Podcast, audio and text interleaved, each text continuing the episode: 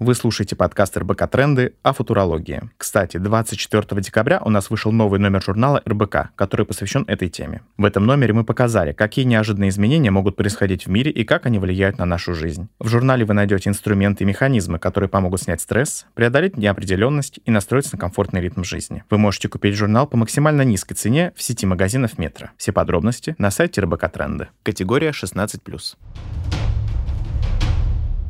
Всем привет! Это подкаст «Забегая вперед». Здесь мы берем произведения популярной культуры, то есть сериалы, книги, фильмы, видеоигры в жанре научной фантастики и пытаемся проанализировать, что из предсказанного в них уже свершилось, а что свершится в самом скором будущем. Иными словами, проводим факт-чек. Меня зовут Григорий Волчков, и сегодня вместе с экспертом мы будем обсуждать вопрос цифровизации.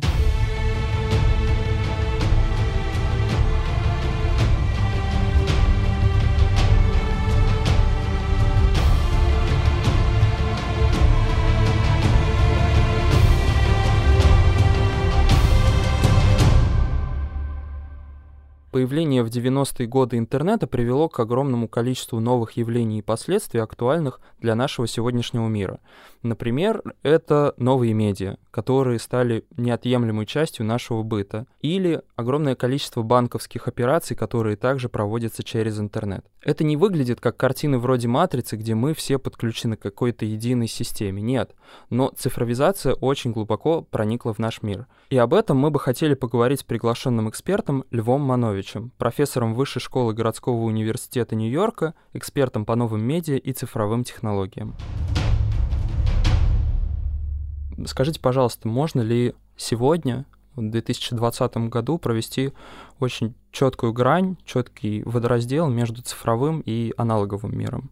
Действительно, э, в 90-е годы, э, когда стал бурно развиваться веб, да, количество людей, которые пользуются интернетом, имейлом и так далее, да, стало быстро расти. У людей было такое ощущение, что цифровой мир – это что-то совсем новое, да, это такой cyberspace, совсем другое какое-то пространство. Но приблизительно, скажем, лет 10 назад такие концепты, как офлайн онлайн, они уже стали многим людям казаться немножко устаревшими, и появилось как бы такое новое ощущение, что эти два мира, да, они в принципе перетекают один в другой, ну, понимаете, в 90-е годы, да, вы там заходили на компьютер, вы, так сказать, э, пытались прийти к сети, там, вы звонили по модему, у вас действительно было ощущение, да, так, чтобы, как бы, как, знаете, как в Стартреке, вы телепорт, какой-то другой мир, да. Сегодня мы, как бы, сотни раз в день открываем телефон, и действительно мы в этом мире как бы присутствуем, то есть присутствуем полностью, но есть э, какие-то моменты, да, которые, э, то есть есть какие-то вещи, которые позволяют цифровому миру иметь э, свойства, которых в физическом мире нет. Да, скажем, можете там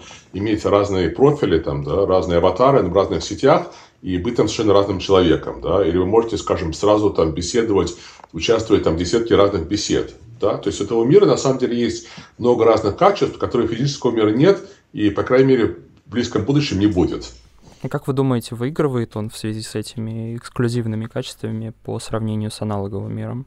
Ну, понимаете, если мы обращаем внимание на эти качества, да, изменчивость, э, соучастие там, да, в различных коммуникациях и так далее, и так далее, да, то есть он очень часто более эффективен, и он как бы позволяет нам размножаться, да, то есть присутствовать сразу в разных пространствах и так далее, и так далее. То есть в этих, да, в этих качествах он, конечно, выигрывает.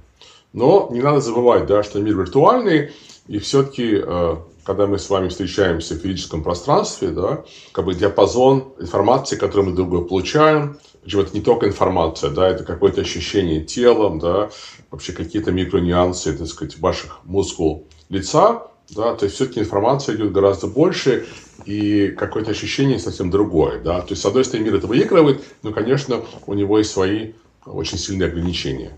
А как меняется вообще структура человеческих отношений в связи с э, вот, возникновением такого нового пространства для коммуникации? Знаете, это очень большой вопрос. Вот я не могу сразу все суммировать в коротком ответе. Но вот, например, одно интересное исследование, да, вернее, где даже не один человек, это много людей про это писали, они сказали, что если мы посмотрим там на историю человечества, там, да, и на средние века и дальше, что у человека там, да, всегда как-то было несколько близких друзей и приблизительно как там 200 там знакомых.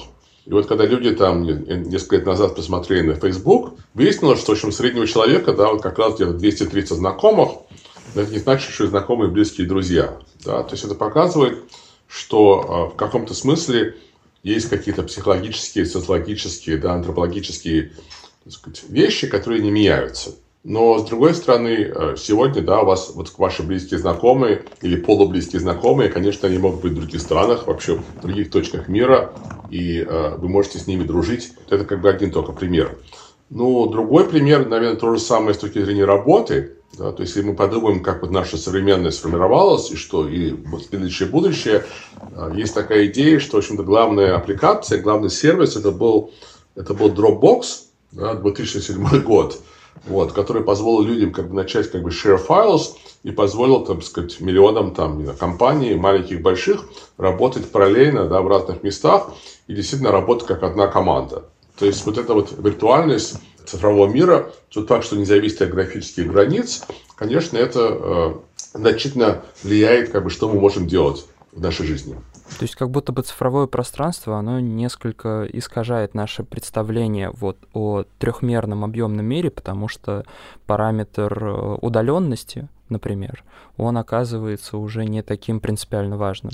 Ну да, абсолютно верно. И вот насколько я понимаю, даже вот я вот читаю да, часто новости про Россию, все-таки там у многих компаний была такая идея, что обязательно надо, чтобы люди там переехали в Москву, там, да, приходили в офис и так далее, и так далее, да, что у многих там разработчиков или людей, да, которые живут в каких-то других городах, то есть, у них теперь появилась возможность там работать в каких-то московских компаниях, туда не переезжая.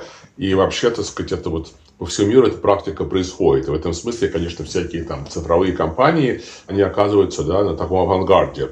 Что действительно цифровой мир или сетевой мир, да, он как бы стирает границы э, пространства, да, то есть как бы уже разница в пространстве уже не важна.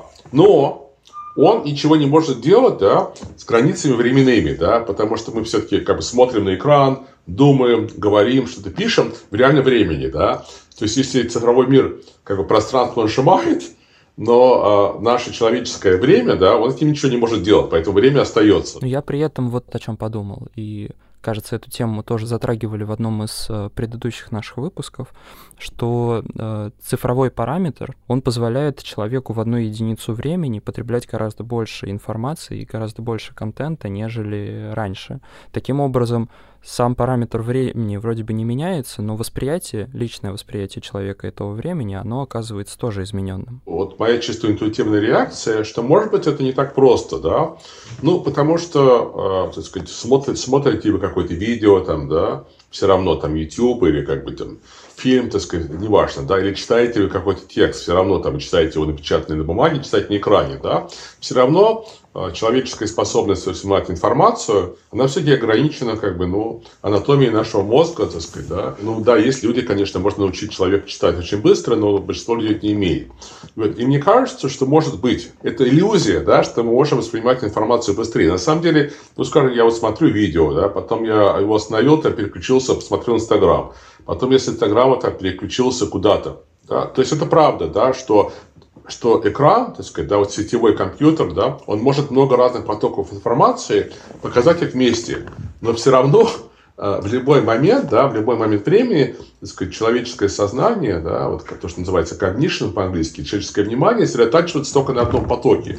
И поэтому, может быть, это у нас иллюзия, что мы воспринимаем больше. На самом деле мы просто воспринимаем как бы столько же, только мы переключаемся постоянно. Мне кажется, эта мысль — это такой хороший антистресс для тех, кто в современном потоке опасается того, что есть огромное количество сообщений, ему необходимо все эти сообщения обязательно воспринять, и то, что у него есть телефон, планшет, ноутбук, как, как будто бы обязывает его к этому. Да. Знаете, ну вот на эту тему как бы я часто думаю, что э, вот есть такая популярная метафора, что мы тонем в океане информации, да, или как шквал информации, да, то есть такие метафоры. Но мне кажется, что на самом деле, во-первых, далеко не, не обязательно как бы любому человеку на Земле знать все, да. То есть это тоже какая-то немножко иллюзия, которая, может быть, произошла как бы от возникновения института, института новостей, там еще в 18 веке, да.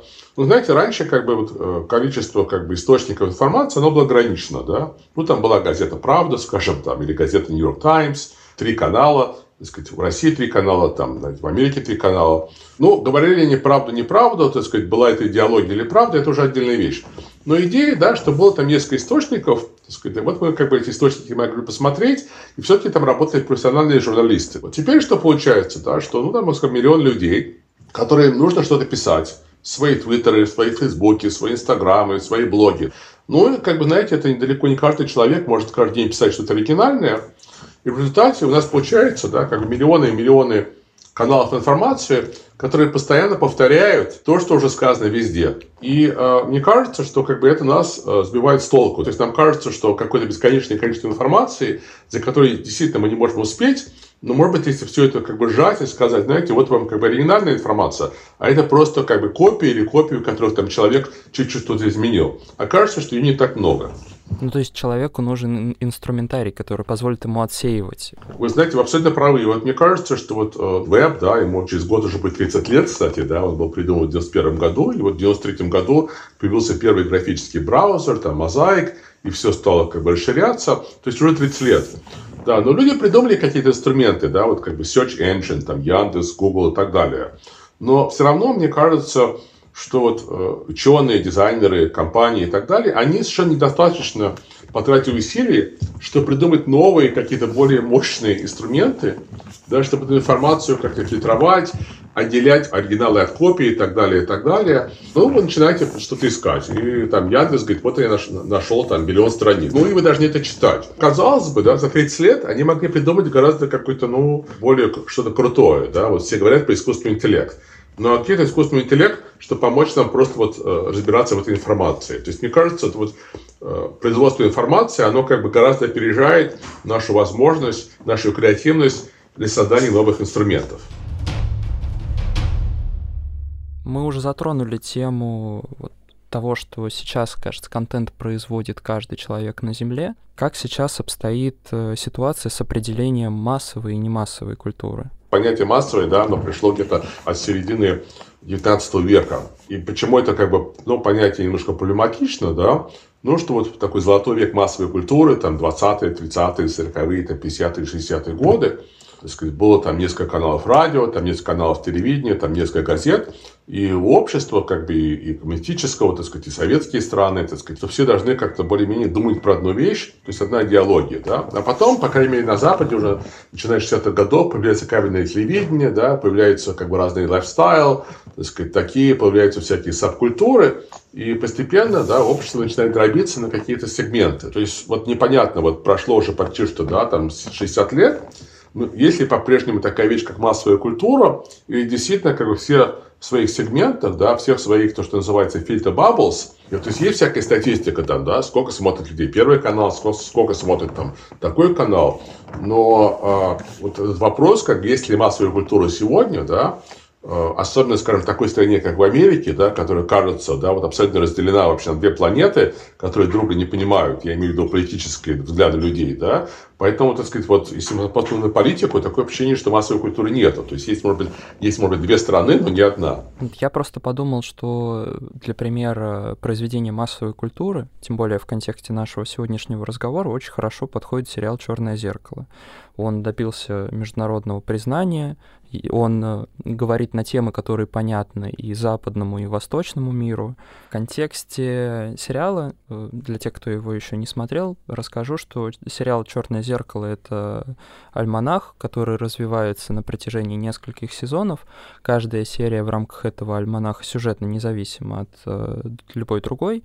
И там э, представлены в каждой отдельной серии несколько интерпретаций того, как будет выглядеть повседневность будущего, как будут решаться те или иные проблемы, которые актуальны для человечества сегодня. В связи с э, сериалом Черное зеркало очень часто поднимается вопрос в сюжете тех или иных серий, вопрос о цифровом тоталитаризме. А, в общем-то, с тоталитаризмом э, как термином искусства э, из курса обществознания все довольно понятно. Можете ли вы рассказать, э, что нового в термине цифровой тоталитаризм? Я бы хотел немножко все-таки обратиться к истории. И вот я помню, опять же, когда там в середине там, 90-х годов или в начале 2000-х годов, когда цифровая культура развивалась, когда она еще не была такая коммерческая, когда появлялись такие прекрасные проекты, как Википедия, э, просто люди писали про цифровую культуру в основном с восторгом, всем казалось наоборот, что это решит проблемы там, социального неравенства и так далее, и так далее. Вот. Я как бы эту позицию тогда не принимал, я был, так сказать, сказал, знаете, я, вот, я не буду как бы оценивать, я просто смотрю, как немножко антрополог другой планеты, просто описываю, что происходит. Проходит 15 лет, и все те же самые люди, включая многочисленных моих коллег там, в Америке, и, там, в Европе и так далее, да, увидели, что цифровая культура оказалась частью коммерческой культуры во многом, то есть компании, там, Facebook и так далее, что социальные проблемы она как бы не решает, им кажется, хотя мне лично кажется, что она дает там, миллионам людей, особенно в развивающихся странах, огромные возможности, доступ к информации, доступ к образованию, или просто возможность кому-то там в какой-то стране что-то продавать через свой, там, не знаю, шоп там, да, на Фейсбуке. Почему нет? Люди как бы не думают так глобально в основном, да, то есть все стали клеймить. И вот э, ощущение как бы, да, какой-то вот такого, так сказать, антиутопического будущего, вот немножко в стиле как бы Джордж Орвелла, да, его произведение 1984, оно стало каким-то, вот именно каким-то таким штампом массовой культуры. И в этом смысле был как бы фильм очень важный. Это было то, что по-русски приводится как «Бегущая по лезвию», да, Blade Runner, но не последний фильм, да, а вот оригинал 82 года, и вот в этом фильме как бы все элементы такой вот антиутопии. И если вы посмотрите там на миллионы сериалов сегодня, миллионы фильмов, миллионы всяких видеоигр, это абсолютно как бы копии, да, копии, так сказать, этого фильма, то есть ничего не изменилось, да. Это тоже странно, что вот этот антитопический такой взгляд, где, понимаете, там не обязательно, что большой брат за вами следит, там компания может за вами следить, как бы, да, но кто-то за вас следит, кто-то пытается вас контролировать, есть какие-то организации, компании, правительства, да, которые, так сказать, не очень хорошие, которые используют технологию, чтобы всячески за вами следить, ваш контролировать, а вы пытаетесь как бы убежать. Это такой вот образ существует уже, да, лет 40, и абсолютно ничего не меняется. Чуть-чуть буду критичен иногда к этому сериалу, ну, потому что вот мне иногда, так сказать, как-то кажется, что он ну, недостаточно оригинальный, так сказать, в своем воображении про будущее, да, то есть я его иногда смотрю, но он часто меня не захватывает, потому что мне кажется, с одной стороны, рассказывает про то, что уже будет через два дня, а с другой стороны, мне кажется, вот эта вот идея, так сказать, большого брата и так далее, ну, знаете, она не, оригина... она не оригинальна, да, то есть 1904 год Орвелл был написан вообще там в 1948 году, то есть этому 70 лет уже этой идеи, вот, а, поэтому, может быть, что-то уже надо новое придумать. Да, но я, например, тоже абсолютно не отстаиваю, ну и не защищаю позиции этого сериала. Мне конкретно показалось, что он в некотором таком детективном ключе каждая серия этого сериала выстроена, что ты с самого начала пытаешься разгадать, в чем ребус и, и чем тот мир, который показан в сериале, как будто бы не сильно отличающийся от настоящего, все-таки отличается. И когда приходит осознание, ты понимаешь, что как бы те или иные элементы в этом сериале, в общем-то, в каком-то виде присутствуют уже сегодня. Ну, вы знаете, есть же как бы научная фантастика уже появилась в 18 веке, и, и в России было полно и у нее большая история. И вот и сегодня есть писатели типа там Пелевин, Сорокин, которые вроде бы не научные фантасты, да, но они пишут такие довольно фантастические как бы картины. Вот, а есть такая научная фантастика, которая действительно как бы очень такая вот конкретная, так сказать, да, когда будет технология, это футуризм. И есть такой жанр, как бы всякие компании там большие, да, вот они иногда, так сказать, дорабатывают концепции себе, то есть им нужно понять, какие делать продукты. И вот, значит, они разрабатывают какие-то, часто они выпускают такие видео, где показывается мир, так сказать, там, прозрачный экран, или там что-нибудь, какой-нибудь интерфейс какой-нибудь там трехмерный.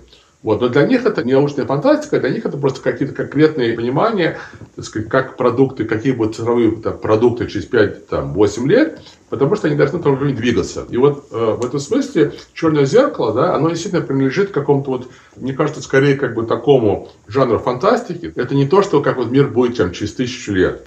То есть это не какой-нибудь там, не знаю, Trek там, да, то есть это, это в принципе вполне наш реальный мир, только какие-то вещи, которые, наверное, произойдут, уже произошли в этом мире. Да? То есть он действительно очень конкретный, очень приближенный к современности. И может быть поэтому-то он такой популярный. И все сидят и думают, что будет через тысячу лет назад. Да? То есть люди думают, что будет завтра, послезавтра. И может поэтому он, он так хорошо и заходит. Я думаю, что и в том числе в контексте цифрового тоталитаризма он реально бьет по страхам. Я, например, вот буквально на этой неделе задумался о том, что мне пора сходить в парикмахерскую. А, несколько раз об этом поговорил со своей девушкой, и вот я, собственно, на WhatsApp себе получаю сообщения от нескольких барбершопов, и я не понимаю, как это происходит. То есть э, я не уверен, что телефон, допустим, меня прослушивает, но я чувствую, как во мне копится определенная паранойя относительно того, что у меня фактически отсутствует личное пространство. Всякий раз, когда я нахожусь дома, я как будто бы под прицелом. Э, понимаете, в современном обществе есть как бы такая массовая идея, да, такое клише, если за вами там какие-то компании, там, да, вот барбишопы, там, если там, там Amazon, там, государство, если за вами следят, это как бы плохо. У меня вот как бы нет такой идеи, потому что мне кажется, если за вами кто-то следит, если кто-то вашу информацию записывает и так далее, и так далее, в этом в самом факте нет ничего плохого.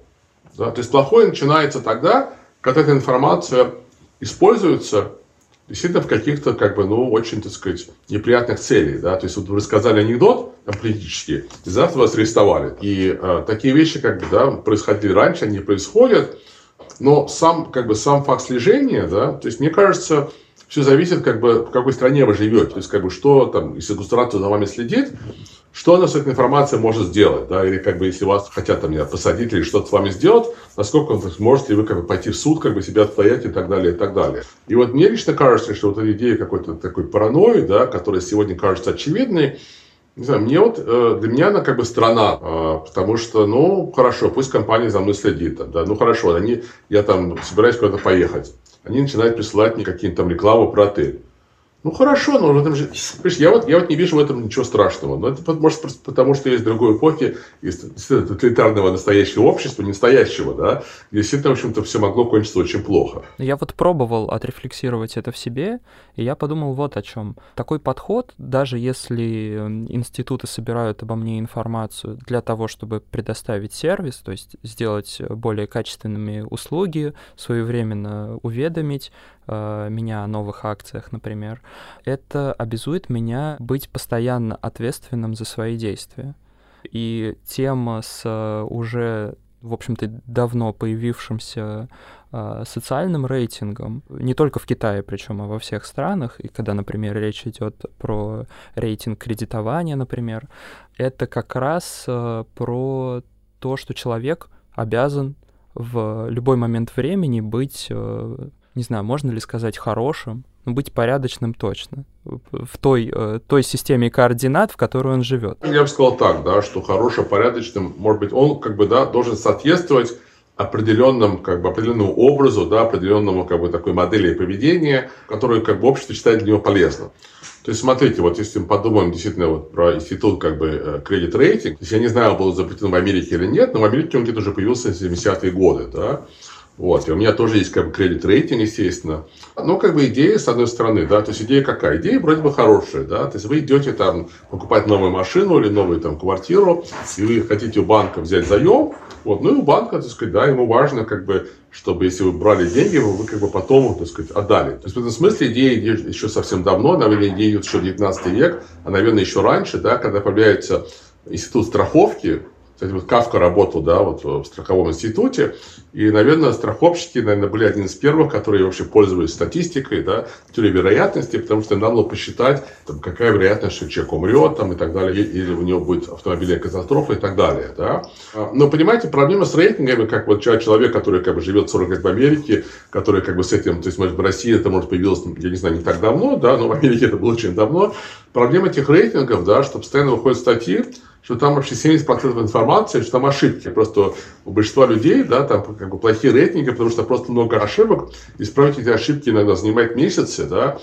То есть а, вот в этом еще проблема, да. То есть помимо того, что как бы вы должны быть хорошим, вы еще должны проверять, что ваша хорошесть как бы отмечается. И это как бы вот проблема, которая, я не знаю, так сказать, как там ближайшие и будущее будет решать, да, что все эти системы, которые, так сказать, показываются там, в черном зеркале во всех фильмах, они постоянно не работают, да, там стоят какие-то ошибки. И я просто боюсь, там, я просыпаюсь, как бы, да, я хочу там пойти в туалет, вот, а он не открывается, говорит, знаете, вы должны там апгрейдить вообще, апгрейдить софт, то есть, как бы, я, я хожу по комнате, и постоянно какие-то, знаете, какие-то такие, так сказать, error messages возникает, летает передо мной, да. То есть, получается, самое страшное в технологиях, ну, такое самое, как называется, bottleneck, слабое место, это человеческий фактор. Вы знаете, это не человеческий фактор, это, мне кажется, инженерный фактор. Ну, понимаете, просто как бы идея же какая, да, вы сегодня там что-то делаете, какой-то там новый гаджет и так далее. Он должен работать там на там, macOS, на Android, там, да, на, на планшет, там, на Windows, туда. Вот если подумаете, да, вот про все эти технологии, вообще огромная энергия тратится, чтобы они просто с другом могли как бы общаться. Знаете, такие пришельцы, да, с разных планет. То есть, мне кажется, вот мы постоянно вообще тратим большой процент жизни, да, одну железяку, чтобы она общалась с другой железякой. Вот, то есть это какой-то вопрос, наверное, просто вот того, что нет стандарта, вот. Но если не будет стандарта, тогда не будет как бы компетиции, да, потому что, наверное, хорошо, что были разные стандарты. То есть вот у Apple, компания Apple, да, вот у нее все свое, у нее свои железо, свой софт и так далее, и так далее, но вы как бы должны полностью существовать в ее, в ее экосистеме. То есть вот она такой большой брат, если хотите там уже пойти на Windows, начинаются уже всякие проблемы. Благодаря интернету вообще в наш какой-то, в том числе и повседневный обиход, вошел термин «новые медиа». Например, даже недавний сериал Романа Волобуева, просто представь, что мы знаем, посвящен э, телеграм-каналу, который заводят молодые девушки и публикуют там новости под видом эксклюзивов, сериал в том числе поднимает тему фейк-ньюс. Ну и вообще вокруг э, поля новых медиа сформировалось огромное количество новых явлений, новых терминов. Можете для начала дать определение, что такое новые медиа, и рассказать, как вообще сейчас в связи с появлением вот этого большого явления в целом поменялось э, человеческое коммуникационное инфополе. Термин появляется в 90-м году, то есть это буквально 30 лет назад. И он появляется в контексте определенных технических развитий, э, то есть появляется тогда, например, такой формат, как CD-ROM, то есть, э, скажем, музей типа Лувра начинают делать какие-то виртуальные путешествия по Лувру. Это выпускается этих CD-ромов, да, потом появляется World Wide Web, довольно фундаментальная новая система коммуникации. Потом как бы вокруг веба, да, строятся новые вещи, системы, где люди там оценивают разные продукты, там TripAdvisor, да, там глобальная такая, так сказать, энциклопедия, как Википедия, там, потом еще до этого были чат-румс и так далее. То есть, в принципе, все это уже возникает в 90-е годы, да, этот термин был очень популярен, и я бы сказал, что, наверное, ну, как да, можно этот термин очень по-разному определять. То есть, для меня лично, да, новые медиа – это медиа, которые возникают на основе компьютеров, цифровых компьютеров и сетей. Почему это важно? Да? Эти медиа, да, они существуют как бы как софт. То есть пишется какая-то программа, которая создает какие-то виртуальные миры.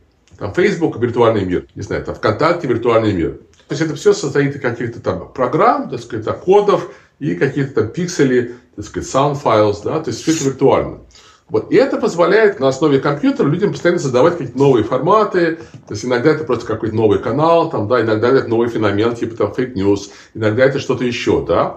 Вот тогда как раньше, для того, чтобы создать новый формат, нужно было сказать, серьезно вложиться в технологию. Да? Так сказать, если железнодорожная дорога такой новый медиум, то есть надо было действительно там строить паровозы, вагоны, нужно было прокладывать пути, нужно было, чтобы эти пути, чтобы поезд мог потом путешествовать от одной страны в другую и так далее. То же самое с телевизором. Прокладываются провода и так далее, и так далее. А, а сегодня, да, вот особенно когда в начале, там сейчас уже нет, но в начале, когда все эти огромные компании, там Инстаграм, Фейсбук, они начинали, ну, действительно, все делало буквально там несколько человек вообще в одной комнате, и их сервисами могли пользоваться миллион людей, потому что все, что им надо было, просто было написать какие-то программы, и запустить эти программы на сервере, все это работало. То есть для меня э, главное, наверное, свойство новых медиа, что они не конечны. Всегда можно построить что-то новое, то есть всегда можно написать какой-то новый там плагин для фотошопа и так далее. То есть по сравнению с, так сказать, электронными медиами или с механическими медиами, там, да, или физическими медиами, там, они постоянно расширяются. То есть они новые потому, что, что каждый день можно придумать на основе их что-то еще новое. Ну, получается, что вот через э, вот это вот пространство новых медиа фактически получаем целый новый мир, в котором э, люди как-то кооперируются, общаются друг с другом, взаимодействуют друг с другом, работают друг с другом и решают какие-то коллективные проблемы. Меня, например, заинтересовало, что какие-то действия, которые мы привыкли видеть исключительно в офлайн пространстве, проявление там, политического активизма, например, сейчас спокойно переходит в онлайн пространство, сопровождается хэштегами и подписанными петициями. У меня, например, возникает вопрос, переход из офлайна в онлайн — не обесценивает действия. А почему думаете, что почему, если вы раньше подписывали там петиции, не знаю, там от руки, там, да, а сегодня вы подписываете их, так сказать, в интернете, почему а вам кажется, что это возможно обесценивает, а почему? Я подумал вот в таком ключе, что для проявления гражданской политической позиции в офлайне тебе нужно совершить огромное количество действий, которые гораздо трудо затратнее и время затратнее, чем подписанная, например, петиция или поставленный хэштег. Как будто бы чем больше ты времени тратишь на выполнение того или иного действия, тем больше смысла ты в него вкладываешь, тем больше ты э, убежден в корректности и правильности этого действия. Вы знаете, это очень вообще прекрасная, прекрасная, вообще очень глубокая мысль, да, ну, понимаете, насчет того, что вы тратите огромное количество времени, я как бы не уверен. Сказать, там, да, зашли куда-то, что-то подписали, это да. Но если вы там идете и протестуете, как бы сейчас люди ходят во дворах, да, и протестуют в Беларуси, как бы, да, и они знают, что их могут арестовать, и что вообще их там побьют. То есть это действительно большой риск. Один из, как бы, таких кривой зеркала, который наблюдаем сегодня в интернете, да, что все хотят заявить, какие они правильные, какие они прогрессивные. И все, как бы, там вот строят, ставят там хэштеги, там, да, я там борюсь за там, социальное неравенство, я там борюсь за, не знаю, там, с глобальным потеплением, я там борюсь там, против капитализма, да. Вот у меня такое ощущение было, знаете, когда вот какое-нибудь там происходит какое-нибудь собрание официальное в Советском Союзе, да, и в конце там все это голосуют, и все поднимают руки, чисто механически. Потому что если вы руку не поднимаете, это было очень странно, да. Сказать, почему ты руку не поднял? Вот мне такое ощущение, что мы немножко живем в таком обществе сегодня онлайн, да. Это иногда напоминает действительно какой-то вот такой советский, Советский Союз, э, парадоксально, да, надеюсь, я вас не пугаю, да, так сказать, все подняли руки, я тоже должен поднять руку. И вот я это наблюдаю, так сказать, чаще и чаще последние там несколько лет. И, наверное, в этом смысле как бы трудно сказать, да, это человек действительно в это верит, или человек просто галочку ставит, что я, так сказать, что вот я прогрессивный человек, все прогрессивные люди верят в это, и ставят галочки, я тоже поставлю галочку. Ну, то есть, да, тоже для соответствия какому-то общему тренду причастности к общему тренду? Ну, потому что проблема стоит в том, что вот эти политические, социальные какие-то, да, вот идеи, они как бы раньше они были политические идеи, а сегодня они переместились уже в коммерцию, да, то есть как бы идеи, что там, так сказать, то там раньше, так сказать, вам продавалось просто красивое, теперь вам продается красивое, но при этом оно еще экологически чистое, там оно прогрессивное, там, не знаю, там его сделали там в Африке, как бы, да, а не компания Иванова, идея, что это когда это все переходит уже в инструменты продажи, то действительно, как бы, ну, мы начинаем сомневаться, насколько это все искренне. Я бы хотел чуть сместить спектр нашего обсуждения, вернуться к одной из серий Черного зеркала. Серия называется Я скоро вернусь. Там э, на повестку становится такой прям э, один из краеугольных человеческих вопросов о конечности человеческой жизни. Соответственно, там есть по сюжету любящая пара, э, мужчина попадает в автокатастрофу и умирает, девушка пытается смириться с этой утратой, ей предлагают сервис, в котором нейронная сеть за счет базы данных из личной переписки с этим молодым человеком может составить диалог продолжающей жить девушки, как бы от лица этого парня. А впоследствии в лимитированной версии вот этого приложения предоставить действительно какую-то человекоподобную оболочку, выглядящую точно так же, как этот юноша, и фактически заместить его. А, это, во-первых, поднимает вопрос о том, что нам делать с утратой человека, то есть такой невозвратимый. С другой стороны, э, задает тему, которую мы уже поднимали, о зыбкости границы между вот тем, что нам предлагают новые цифровые решения, на каких принципах был выстроен мир раньше. Я в этой связи еще вспомнил про фильм э, «Матрица» сестер Вачовски, э, который э, как-то прям ультимативно, что ли, ставил вопрос о том, что непонятно и, и очень сложно разобраться, что является реальным, что является виртуальным. Сложно гадать, на самом деле, кажется, относительно того, возможно ли таким образом продлить жизнь человека, но я бы склонился бы к вопросу этики. Как вы считаете, насколько вот такой способ решения вечной человеческой проблемы вообще этичен? А насколько он легитимен? Вы знаете, для меня это хороший пример вот именно специфики да, черного зеркала, что они не пытаются придумать какие-то совсем радикально другие идеи о будущем. Они просто, опять же, берут то, что существует, и говорят, знаете, а вот это будет. Ну, в этом смысле, да, вот, в принципе, большинство из идей это можно сделать сегодня, да, то есть, если, пожалуйста, знаете, сколько там вообще, любой студент сегодня компьютерный, да, может прекрасно делать вещи с нейронными сетями, а, пожалуйста, можно сегодня взять какого-то человека, там, проанализировать все его диалоги.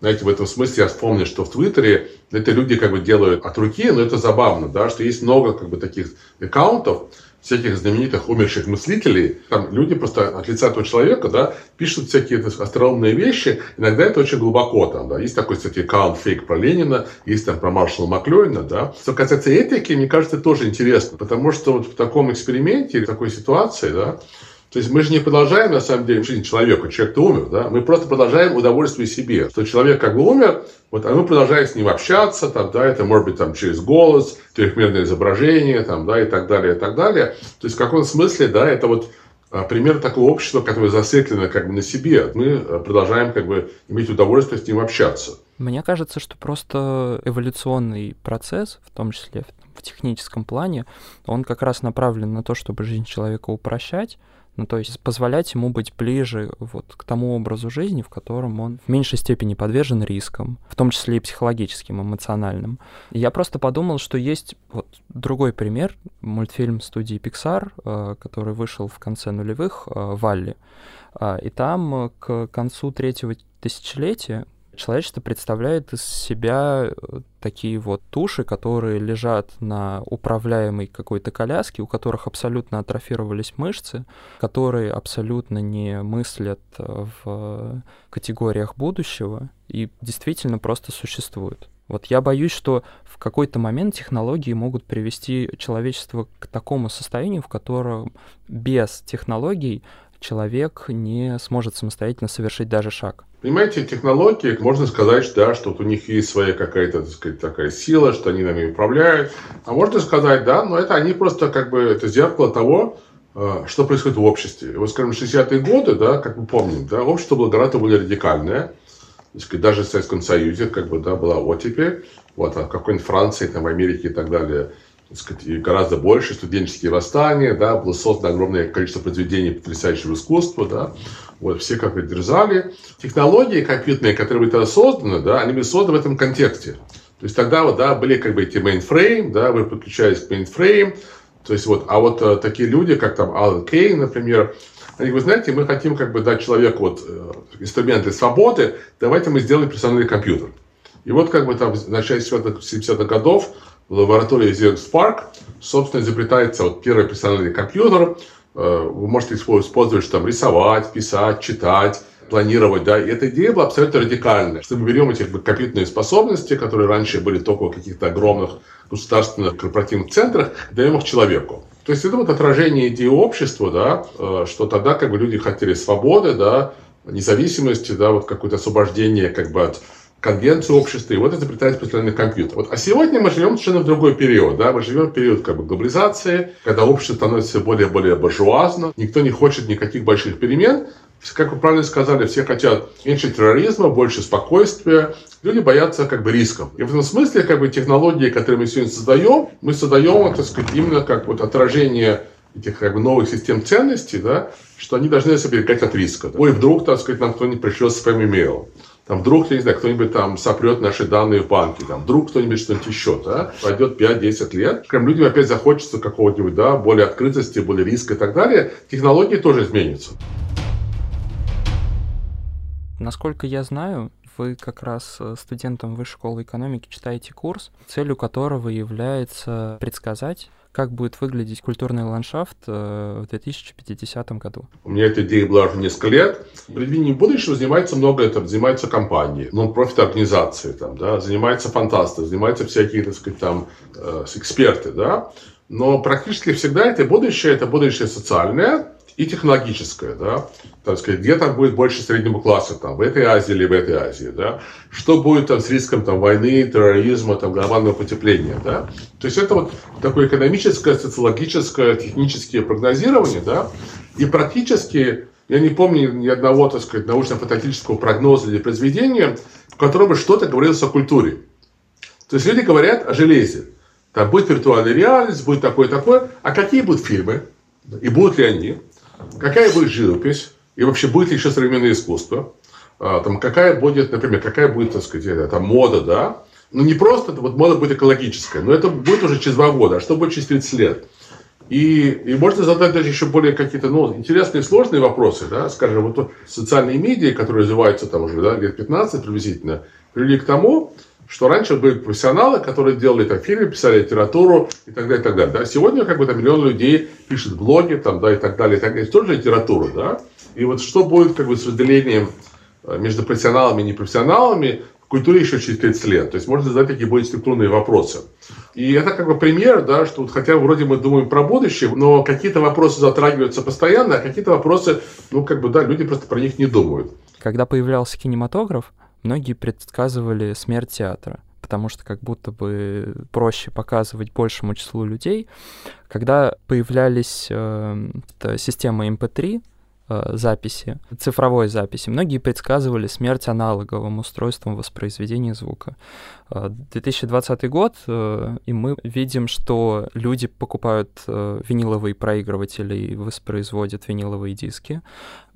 Театр привлекает к себе большой интерес. И в связи с этим у меня как раз и вопрос. На что же можно опираться а, в прогнозах относительно того, как будет выглядеть культурный ландшафт будущего? Действительно, людям, когда появился интернет, там людям, ну, или World Wide Web, людям казалось, да, что это вообще заменит, и что даже мне казалось в 95 году, что пройдет 15 лет и не будет на бумаге. Вот, видите, все осталось. И теперь мы понимаем, что эти новые медийные формы, да, или культурные формы, они продолжают существовать со старыми формами, но это не значит, что все остается да, таким, как было раньше. То есть, мне кажется, происходит, что какие-то формы, которые как бы раньше были более центральные, потому что они были, не было конкуренции, они остаются, но они становятся, может быть, немножко более маргинальными. То есть, ну да, люди покупают виниловые пластинки, но какой процент людей, которые слушают музыку, да, их покупают? Вот, что касается, как можно опираться, идея как бы вот прогнозировать там, культуру через 30 лет, а идея, так сказать, немножко подумать, как гуманитарные, вообще гуманитарные науки, да, как там, история, литература, кино, архитектура и так далее, можно их использовать немножко по-другому, да, потому что гуманитарии говорят там сегодня про историю и про настоящее. А там экономисты, социологи, технари говорят про будущее. Но, может быть, гуманитарий тоже можно говорить про будущее. Да? То есть можно может, посмотреть там историю кино, историю телевидения, историю архитектуры, историю моды. Э, найти какие-то теории, которые, в принципе, есть. И посмотреть, насколько эти теории можно использовать, чтобы действительно прогнозировать то, что будет. Мне кажется, у людей как-то вот в последнее время немножко сузилось воображение. И вот как бы, мне кажется, вот эта идея, как предсказать культуру там через 30 лет, 20 лет, 40 лет, уже не важно, да, это, в этой идее есть такая подсобная такая идеология, да, такой троянский конь, что заставить как бы людей, особенно молодых людей, ну, немножко оторваться, да, немножко оторваться как бы от настоящего, да, и просто пытаться подумать про вещи немножко как более широко. То есть идея, что э, мне кажется, сегодня вот людям как бы, да, трудно представить будущее, которое не есть просто какое-то продолжение настоящего. Вот. Но когда мы с вами смотрим на историю, мы понимаем, что это не так. То есть в каком-то смысле человеческая природа не изменилась, да. Но в каком-то смысле сегодня, жизнь сегодня, 30 лет назад, это вообще другая планета, да. Вот, поэтому, так сказать, вот просто э, понять, да, что будущее может быть совсем другим, это, мне кажется, довольно радикальная идея уже сама по себе. Мне очень нравится, что к концу разговора мы вышли на такие очень глобальные темы, причем понятные, я думаю, абсолютно каждому нашему слушателю. Лев, спасибо вам большое, что уделили время. Это прям было очень интересное, очень полезное погружение. Дорогие слушатели, как вы знаете, у нашего подкаста нет четкой структуры. Обсуждая те или иные явления в массовой культуре, мы, как правило, забываем сказать о других. Поэтому, если у вас есть книги, фильмы или сериалы, которые вы хотели бы, чтобы мы обсудили тоже, присылайте нам их на почту. Кстати, как и имена экспертов, которых вы хотите услышать в рамках нашего подкаста. Это был подкаст «Забегая вперед». Следите за выходом новых публикаций в Яндекс Музыке, Apple Podcasts, CastBox и прочих подкаст-платформах, которых вы нас слушаете прямо сейчас. Сейчас.